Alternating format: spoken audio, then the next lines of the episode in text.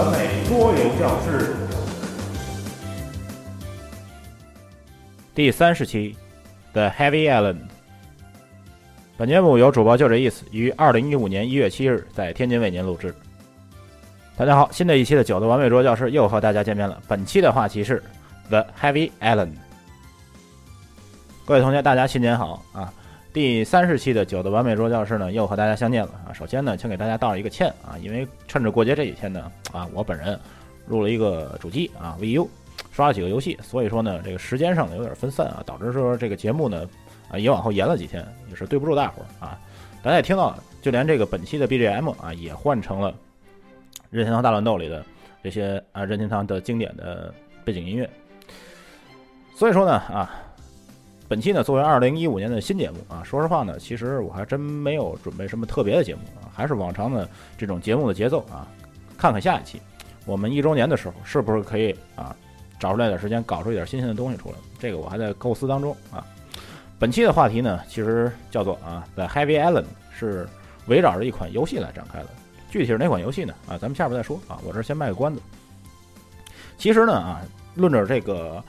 时间点来说啊，本期的内容可以说是啊，书接上回内容的。上期的节目里呢，我们说到的游戏呢是 Navigator 啊，就是这个航海家。它的主要人物呢是葡萄牙的亨利王子啊，而本期的游戏啊，它的主题也和亨利王子有那么一层关系啊。所以说呢啊，下面我们就来详细的来聊一下。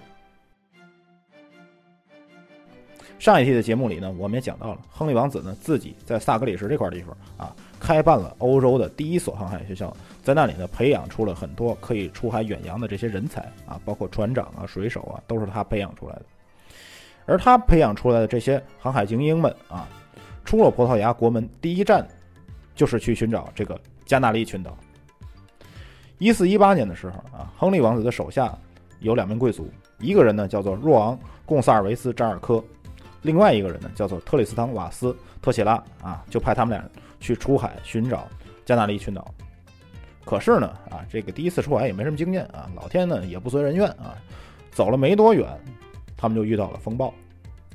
在这个风暴的影响和他们自己啊这种误打误撞之下，这一行人呢就在去往加里纳群岛的这个路上啊，发现了另外一座岛屿，等于他们跑偏了啊，没往那个航线上去。后来呢，给了这座岛屿取了一个名字，叫做圣港岛，神圣的港口啊，这几个意思。结果呢，啊，出海的这几个人一看，得了啊，这天儿也不是太好啊，而且呢，我们出来也不是说一无所获啊，毕竟呢，还发现了一个小岛，至少啊，我们这样回去，这个差呢是肯定能交了。所以说，俩人一合计，算了，我们就这样啊，返航就完了，啊，俩人就把船又开回了葡萄牙。回去之后呢，这俩贵族就把他们出海发现这个圣港岛的事儿呢，跟这个亨利王子说了一遍啊。亨利王子一听啊，这这个事儿还是挺靠谱啊，毕竟发现了岛屿嘛，而且还是第一次出海啊。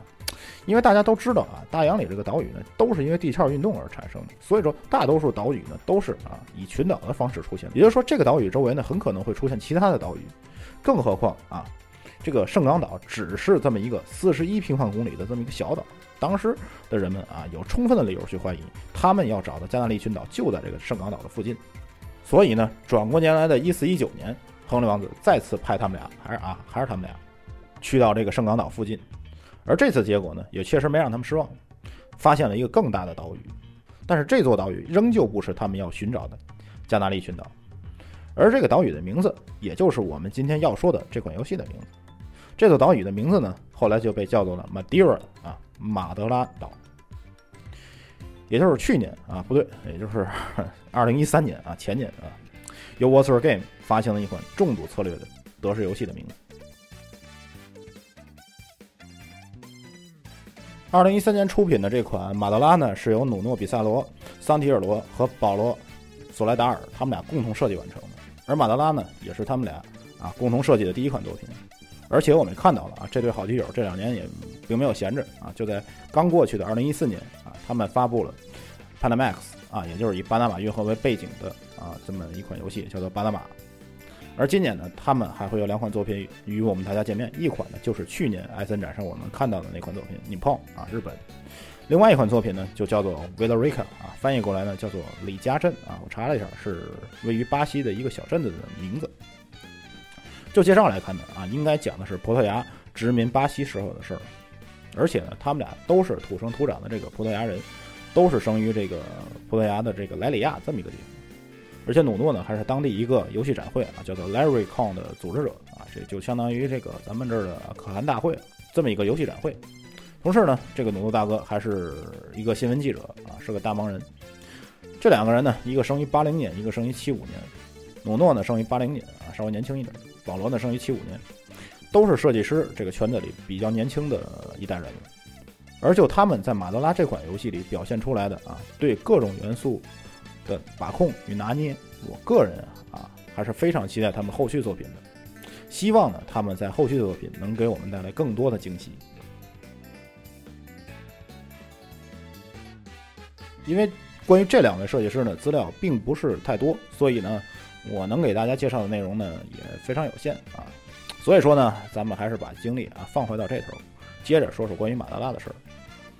接着前面说啊，一四一九年的时候，葡萄牙人发现了马德拉的主岛啊，也就是游戏版图上左边那个比较大的岛啊，那个岛就叫做马德拉岛，而它右上角那个岛，就是我们之前说到的那个啊，葡萄牙第一次来到这里发现的圣港岛。而我们今天要说到的这个马德拉群岛，甚至于马德拉自治区啊，是包括了圣港岛和马德拉主岛，当然还包括啊这两座岛南侧的有两个无人居住的小岛，这些通称为马德拉群岛，或者是说马德拉自治区。直到现在啊，这里仍旧是葡萄牙的领土，而且呢是作为马德拉自治区存在于葡萄牙的国境之内的。一四一九年的时候。还是之前我们说的那两个人啊，若昂·贡萨尔维斯·扎尔科和特里斯汤·瓦斯·特切拉这两个人，他们俩来的时候呢，又带了一位船长过来，他的名字呢叫做巴尔托洛梅乌·佩雷斯特雷洛，再次来到了圣港岛上。这次他们来干嘛呢？很简单啊，宣誓主权，插上葡萄牙国旗。从此以后啊，这块地方就是葡萄牙的领地。可是呢，他们到了这个岛上之后，发现啊，这个圣港岛的西南方有一团乌云在那儿啊，在悬在那儿。这几个人呢也是好奇，就把这船呢开了过去。这开不要紧，他们就发现了这个马德拉的主岛，而且啊，比圣港岛还要大出很多倍的一块岛屿。其实吧，啊，这个圣港岛离马德拉主岛呢最近的地方也不过五十公里。再加上那会儿呢，又没有现代化的工业啊，所以说如果天气好的话，应该能看到这个对面的岛屿。还有一点非常重要的就是，他们原来所发现的这个圣港岛呢，只有四十平方公里那么大小。这个四十平方公里有多大呢？啊，就拿天津市来举个例子来说，四十平方公里也就是南开区这么大。再加上这个圣港岛上还有山啊，还有峭壁，呃，所以说这个岛啊，除了宣誓主权，基本上是没法被开辟成殖民地的。但是呢。他们后来发现的这个马德拉岛可就大不一样了。首先来说，就面积来说，大家从版图上也能看出来啊，主岛的面积比他们之前所到达的圣港岛要大上许多。究竟有多大呢？这个数字我刚才也说了，圣港岛的面积呢是四十平方公里，而马德拉主岛的面积是七百九十八平方公里，几乎是圣港岛的二十倍啊。此外，还有一点非常重要的一点，就是这座岛屿上覆盖着大量的密林。可以为殖民者啊搭建房屋、生产工具，甚至于建造船只等等等等，提供相当丰富的生产资料。而后来呢，这个岛屿被取作马德拉岛，其实呢也有这层意思，因为呢，马德拉这个词儿在葡萄牙语里的意思其实就是木头的意思。估计也是因为啊这几个人到岛上一看，嚯，这满岛的树啊，所以干脆啊就把这个岛叫做木头岛。虽然弱一点吧，但是也算好记啊。所以干脆就叫做木头岛。还有一点也是非常重要的，当时他们到达这个岛屿呢，其实是无人居住的，当地是没有土著民的。所以说呢，这几个人一合计啊，觉得这个地方还算靠谱，就返航回了葡萄牙，把岛上的事儿呢跟亨利王子又说了一遍。随后的一四二零年，亨利王子就派了大量的人来到这个岛上，来作为殖民者，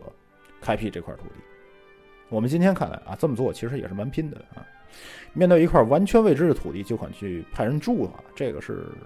挺大胆的一件事。你想，当时医疗啊、食品这些水平呢都不是很发达，弄这么一大帮子人来啊，这和荒岛求生几乎没有什么区别。所以说，当时人们的这种勇气啊，当然可以说是无知者无畏啊，也是非常令后人敬佩。去到这岛上的这些人呢，里面就包括咱们前面说的那三个船长，还有他们的家眷。还有一些不知死啊，在这个葡萄牙本土混得不怎么好的，想借机啊捞一把、赌一把的这些贵族，也拖家带口的来到了马德拉岛上。你想，光这些人来也不行啊！啊，这些人都没下地种过庄稼，对吧？啊，光让他们去也没人干活啊。所以说呢，那会儿呢，他们也没到过非洲啊，更没有黑奴可以用，所以干脆啊，就找了一些当时的罪犯，把他们也发配到了这个岛上开垦土地啊。而这些人也是欧洲历史上第一波在海外建立殖民地的殖民者。马德拉岛的发现也正式揭开了葡萄牙甚至于整个欧洲的大航海时代的帷幕。这么看来，马德拉群岛对于葡萄牙人乃至于整个欧洲的意义都是非常重大的。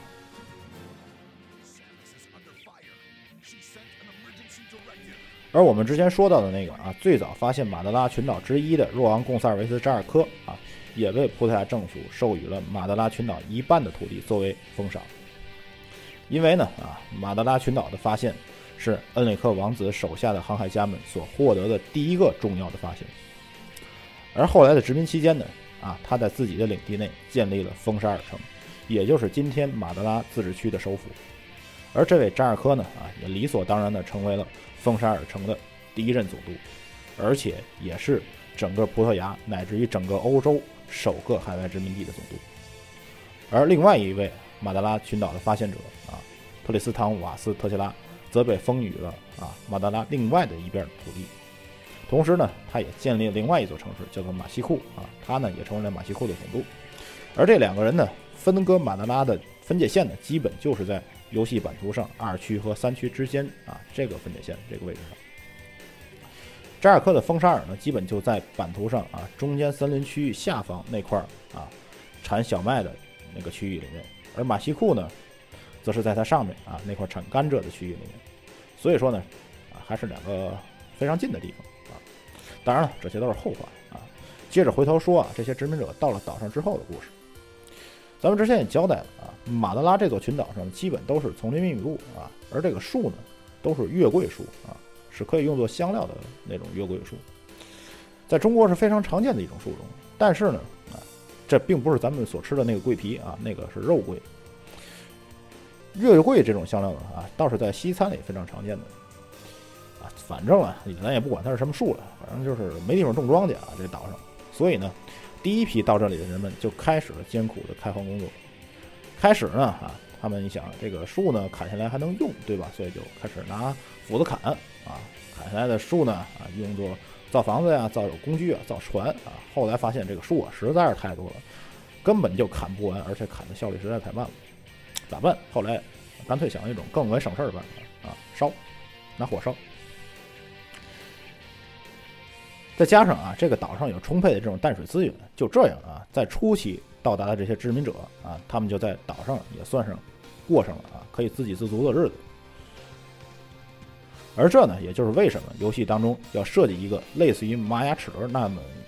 一个机制啊，就是玩家要先在区域内设计砍树啊，才能种田这么一种机制，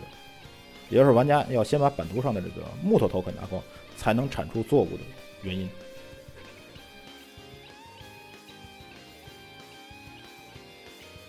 第一批殖民者们啊，他们开拓出来的土地，首先种植的东西必须是可以填饱肚子的东西。所以说啊，小麦成了岛上第一种大规模种植的作物。再加上马德拉的地理位置啊，相对于葡萄牙来说更靠南一些，所以小麦的产量很快就能满足岛上人们的需求啊，甚至可以将大量多余的小麦卖回到葡萄牙本土。但是呢，后来的一些原因啊，这些原因我没查到是什么原因啊，导致了小麦的大规模减产。而作为发现马德拉群岛的最大功臣啊，亨利王子也是啊想尽了办法，想为这个小岛呢解决燃眉之急，所以呢他就选择了啊这么一种解决方案。其实呢他所选择的解决方案呢也很简单啊，就是种植其他的经济作物，进而呢减少小麦的产量。而亨利王子找到啊替代小麦的经济作物是什么呢？其实玩过游戏的同学都知道啊，就是甘蔗。亨利王子呢，把原本产自于亚洲的甘蔗啊带到了马德拉群岛上进行种植。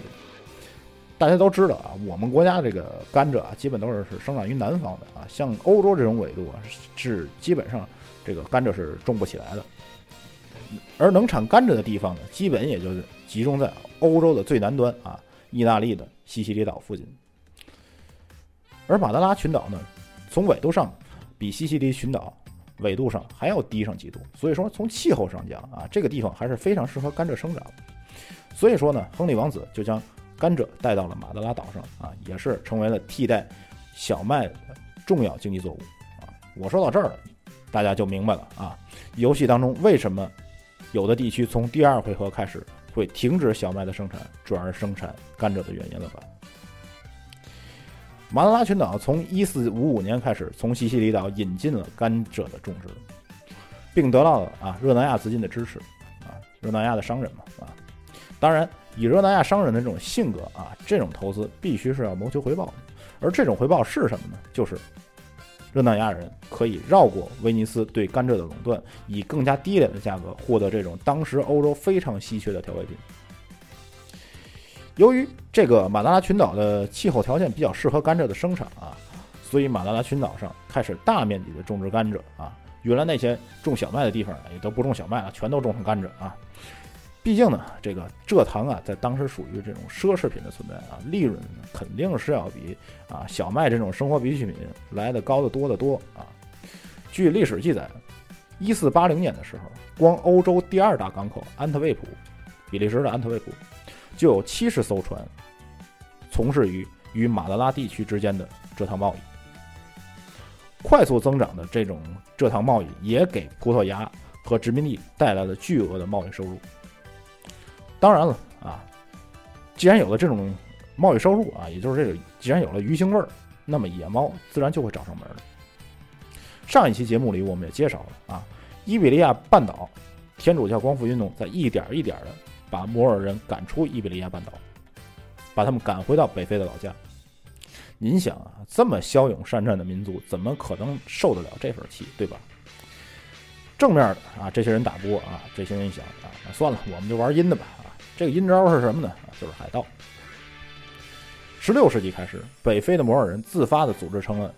一支啊，名叫巴巴里海盗的组织啊，不是阿里巴巴啊，巴巴里海盗的组织。最重要一点，这支海盗组织得到了当时与欧洲天主教国家对立的奥斯曼帝国的资金支持，几乎成了奥斯曼帝国的撕裂舰队。就是这个啊，巴巴里海盗这个组织成了威胁马德拉群岛的最大隐患。光1617年一次啊，这个巴巴里海盗的突袭，就俘虏了马德拉群岛里头的那个圣港岛啊，就是那个小岛上的一千两百个人。而游戏里海盗头子的灵感啊，也就是因此而来。玩家啊放在瞭望塔里的工人，就是为了抵御巴巴里海盗的入侵才存在的。所以说啊，放在那个瞭望塔里的工人，不会让玩家随随便便的拿回到其余的土地上来，毕竟要保证这个岛的安全嘛，啊，对吧？再到十七世纪的时候呢，啊。葡萄牙人呢，将甘蔗带往了气候更加适合甘蔗生长的南美大陆啊，也就是今天巴西那一带。你想啊，巴西那是热带，对吧？这个气候肯定更适合这甘蔗的生长，所以呢，在那里啊，这甘蔗进行了大量繁殖。而马德拉呢，毕竟只是一个小岛啊，几百平方公里这么大，怎么可能与巴西大陆这种形成规模效应的生产规模相比啊？完全没有优势嘛。所以说呢，这个马德拉又一次进行了产业结构的改革。转而开始生产葡萄酒，这也就是啊，在我们游戏当中，从第四回合开始，将原来产糖的地区转而生产葡萄酒的原因。从这时开始啊，岛上开始了漫长的葡萄酒酿造产业。岛上酿酒产业鼎盛的时候啊，最多岛上有两百多家酿酒厂，而现在呢，仅存只有六家。而且马德拉的这个葡萄酒，由于酿酒技术啊，不同于一般的葡萄酒，属于这种加强性的葡萄酒，酒精度呢偏高一点。而且呢，啊，这马德拉由于它的这个地理位置比较特殊，所以说它出产的这个葡萄的甜度啊，比起欧洲产的葡萄甜度要甜那么一点，所以酿出来的酒呢也会甜那么一点。因此呢，这种酒在世界范围内得到了广泛的认可啊，就连美国啊，当时签署独立宣言的时候，他们几个人喝的都是马德拉的酒啊。直到现在啊，直到今天，这马德拉的葡萄酒依旧是当地最出名的特产。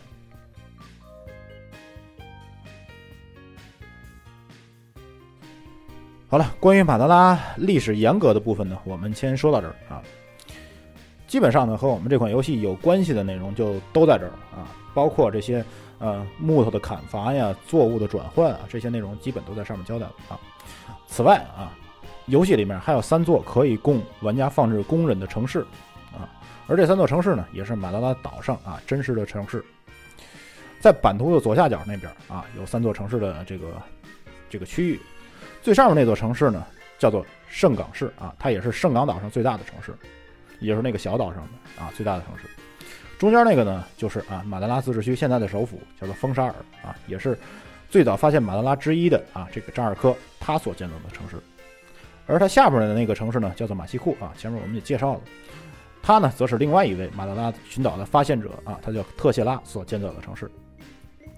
这三座城市里面啊，除了风沙尔是马德拉的首府啊，除了这个以外，还算和金钱有点关系这么一点以外啊，圣港市那边啊，貌似也不怎么产粮食啊，也不知道这设计师是怎么想的，把这个它设计成一个产粮食的啊一个城市。而马西库呢，最多也就是个啊山谷里的小镇子啊，周围环山啊，也许是因为这个山上呢是密林遍布的原因，所以呢，游戏设计师才把它设计成了啊这种产木头的城市吧。最后呢，关于游戏背景还要多说这么两句啊，就是关于今天的马德拉呢，它已然成为了欧洲的旅游胜地，旅游业呢已经成为了当地的支柱产业。当然了啊，最近几年如果人们听到马德拉这个名字，还可能会有另外一个途径，而那个途径呢就是啊，克里斯蒂亚诺·罗纳尔多 C 罗。这个 C 罗呢，他本身就是啊土生土长的马德拉人。此外呢。啊，台湾作家三毛也曾经随她的丈夫游历至此，还写过一篇啊叫做《马德拉游记》的文章啊。有兴趣的同学呢，可以去翻看一下。反正我看完之后啊，是对这个地方又多了几分向往之情啊。其中呢，啊，文章有最后这么一句话，三毛这么写道啊：“人间到处有青山，何必刻意去计划江南的旅程呢？啊，因为他们去马德拉呢，本来就是一次不义之旅啊，也就是说没有计划去往马德拉的行程啊。”用现在的话来说啊，就是一次说走就走的旅行。所以，我们现在再来看啊，他写的这句话也是非常耐人寻味的。文中呢，还有一句非常贴切的啊，用来形容马德拉的句子，他就是这么写的：“马德拉就是马德拉，那份薄薄凉凉的空气就是葡萄牙式的诗。”而这句话呢，也是将马德拉概括的啊，文雅而又不失精准。总而言之吧，啊，有兴趣的同学呢，可以去搜一下啊，马德拉的照片，非常非常漂亮。包括这风沙尔的夜景啊，非常漂亮。其中呢，有一位啊名叫死猴子的网友呢，还写过一篇非常完整的游记供大伙参考。啊，不管各位觉得怎么样啊，反正马德拉这个岛啊，在我心中，我觉得这是一个比较理想的旅游目的地。有机会呢，反正我是一定要去一趟的啊，因为当地呢不仅啊风景很漂亮，而且还有这种历史的沉淀，再加上我们啊这期节目所介绍这些内容。您听了之后，到那儿去当地实地去领略一番，我想啊，心境会完全不一样。最后一点啊，就是马德拉这个机场啊，当地的机场非常有名啊。倒不是因为这个机场它有多宏伟啊，是因为这个机场啊，它刚开始建的时候就非常危险。是据说这个跑道啊只有一千六百米，一千六百米什么概念啊？就是我们四百米的跑道啊，只有四圈这么多。尽管说呢，后来的几期工程将跑道延长了一截儿啊，但是呢啊。这个跑道依旧是世界上最难降落的跑道之一。有机会去到这里的同学呢，啊，别忘从飞机场上给马达拉的机场的跑道拍一张照片。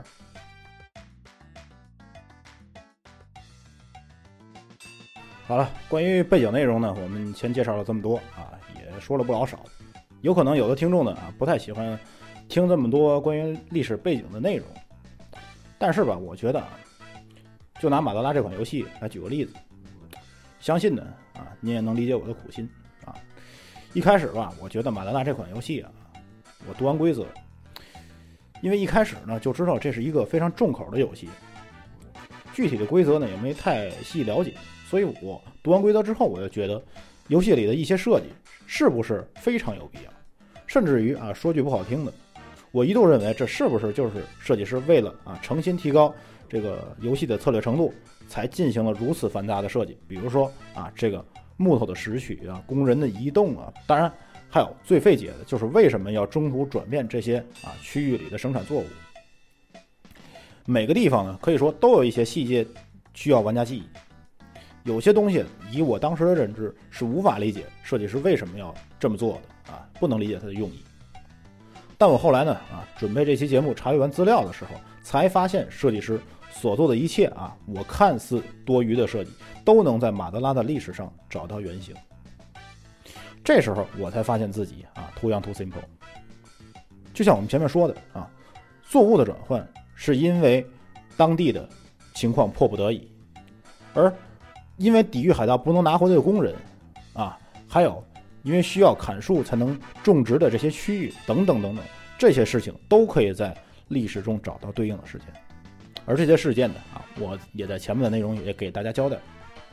所以说啊，有时就是这样，有些东西看不清，并不是我们眼前的东西啊碍着我们的眼，挡着我们的眼，并不是这样，而是什么呢？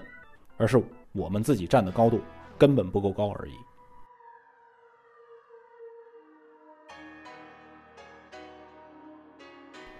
好了，这些杂七杂八的内容呢，也说了不少啊。我们再回到游戏本身来看一下。首先来说啊，大家都知道这是一款重口味的德式策略游戏，但有些玩家可能就会要问了：有什么客观的标准来恒定游戏的口味轻重呢？其实吧，这个还真没有啊。一般游戏的啊，它的策略度的恒定都是很主观的一些看法。你觉得啊，它是重策略，它就是重策略；你觉得它是轻策，它就是轻策。因为每个人的接受能力呢和理解能力都不尽相同，所以也就没必要去苛求这个啊，不要因为这个去争吵。但是呢，与这个相比啊，我们有一个相对来说稍微客观一点的标准来衡量一款游戏的策略程度，而这个东西呢，就是 BGG 网上给出来的 Weight 分数啊，Weight。这个 weight 分数呢，之前我们也经常提过，但是我也没给大家介绍过它是什么意思啊。这个 weight 啊，并不是说这个游戏有多重，一开始我也以为这个 weight 就是说啊，这个盒子有多重啊，啊多少公斤啊，并不是这样。这个 weight 基本就是可以理解为啊，游戏的策略程度。但是呢，BGG 上的这个 weight 也并不是啊，BGG 官方给出来的，它的分数呢也是大家评出来的啊，就像 Geek 分一样，也是大家评出来的。给这个 weight 评分的时候呢，只有五个档可以选啊。一分呢叫做轻测啊，两分呢叫做中度偏轻度啊，三分呢叫做中度策略，四分呢叫做中度偏重度，五分呢叫做重度策略啊，也就是一到五分这么一个概念啊。BGG 收集到了这些数据之后，进行一个非常简单的算术平均的算法啊，就得出来了这款游戏的 weight 分数，而没有采用我们之前说的那个 Geek Rating 啊那种贝叶斯平均的算法。而是采用了这种比较简单的啊算术平均数的算法，估计呢这也是考虑到了给 Wait 评分的人呢也不是很多的原因啊。而根据这个平均的 Wait 分数，我们一般认为啊四分以上就已经属于重度策略，三点五到四分呢属于中度偏重度，三分到三点五分属于标准的中度策略游戏，二点五到三分呢属于中度偏轻度啊，两分到二点五分属于轻度策略游戏。那么啊，两分以下的啊，自然我就不必说了，基本就是毛线游戏了啊，可以这么理解。但是呢，这也只是个参考标准啊，具体是怎么样的，还是要看玩家自己的感觉。所以说，这个客观的分数呢，它只是一个参考啊，更多的恒定标准呢，还是来自于我们主观的啊自己的感受。当然了，一般情况来说啊。Weight 高的游戏肯定是比啊这个 weight 低的游戏呢，就策略深度来说啊，或者是说玩家的思考的量级来说啊，要多这么一点。而这种思考量的提升，我个人认为啊，一般是通过啊扩展思考的广度或者加深思考的深度来实现的。举个例子来说啊，我们耳熟能详的啊 weight 四以上的大作，可能要说到的就是 TTA 啊历史巨轮。而我个人认为啊，这就是一个在策略广度上做的非常到位的一款游戏。当然，这里呢，我并不是否认说这个 TTA 的策略深度不够啊，并没有这层意思。但是呢啊，它的策略深度啊，与它的策略广度来相比较的话，策略广度呢啊表现的更明显一点，只有这么一个概念。它呢就给玩家在自己的行动回合里头充分的自由度啊，去执行行动，去买牌啊。可以执行的行动呢，一共有十几种啊。更别提那些铺开给玩家选择那些牌子，所以说呢，这种在策略广度上非常宽的游戏，对于初学者来说可能并不是那么友好，因为新人上手之后根本就不知道想要干什么啊，就好像走进了一座满是岔路的迷宫啊，不知道这个岔路背后藏着什么，需要不断的进行尝试，来获得对这款游戏的认识，这是这种游戏啊耐玩度得以保障的一个原因。所以说呢啊，TTA 一般都是被老人虐了很多盘之后啊才能得其要领，而在策略深度上做文章的游戏，相比于前者。对新人的友好度貌似好了这么一点。我们今天说的马德拉呢，其实就是这样的游戏，因为它并没有给玩家非常宽泛的策略选择，而相反，在策略的纵深度上啊下足了文章。还是拿这款马德拉来举例子来说啊，本来马德拉这款游戏看上去啊各个元素都是啊散在各处的啊，看上去很散这么一种概念。不管是这个城市里的工人啊，瞭望塔里的工人，还有殖民地的探索呀，啊，贸易的出口啊，等等等等，这些元素看上去啊，实质上是没有什么关联的。但是呢，设计师很好的通过他独有的这种骰子的啊这种机制，将这些元素串接了起来。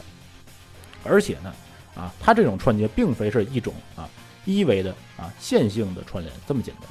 而是通过各种机制的牵制啊，形成了一个二维的策略网。用一句话来形容马达拉这款游戏。是最恰当不过的，那就是牵一发而动全身。也就是说，玩家的一个行动所导致的后果，往往是多个维度的影响，并非线性的这么简单。就拿游戏里啊，玩家每回合都要干的这么一件事来说吧，啊，就是拿取一组骰子啊，就是每回合，啊，头一上来要干的这么一件事，这么一个简单的行动。这个行动最多给玩家的选择只有四个选项。啊，因为就只有四组骰子这么多嘛，啊，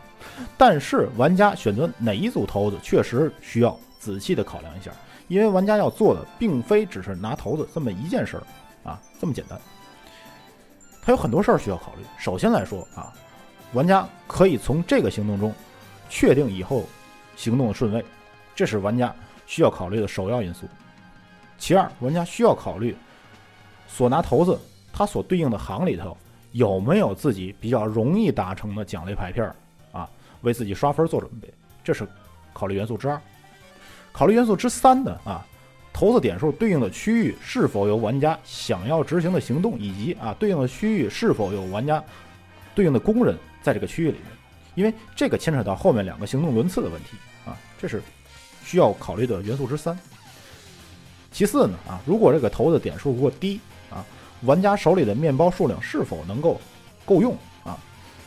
而这一点呢，也直接关系到回合结束时候的供给阶段是否能养得起手头的工人啊，这么一层关系。第五呢，就是玩家手头的工会人物需不需要通过啊本回合拿取对应列的骰子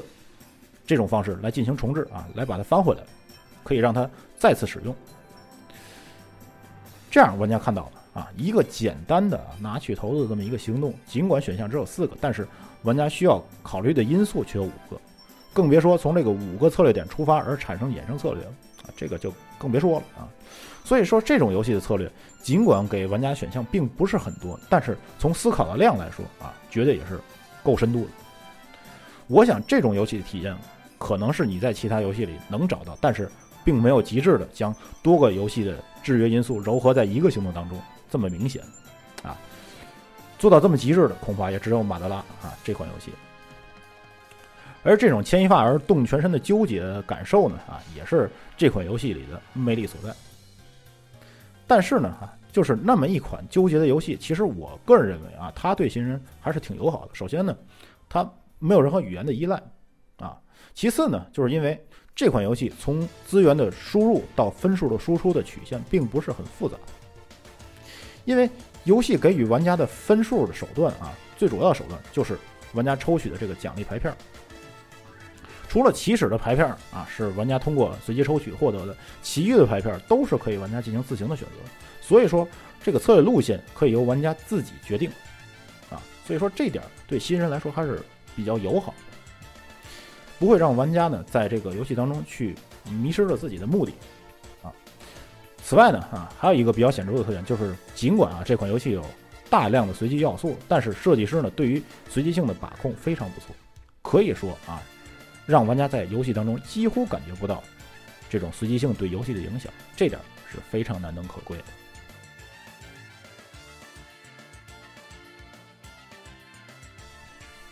好了，本期呢关于马达拉的内容呢，我们也接近尾声了啊。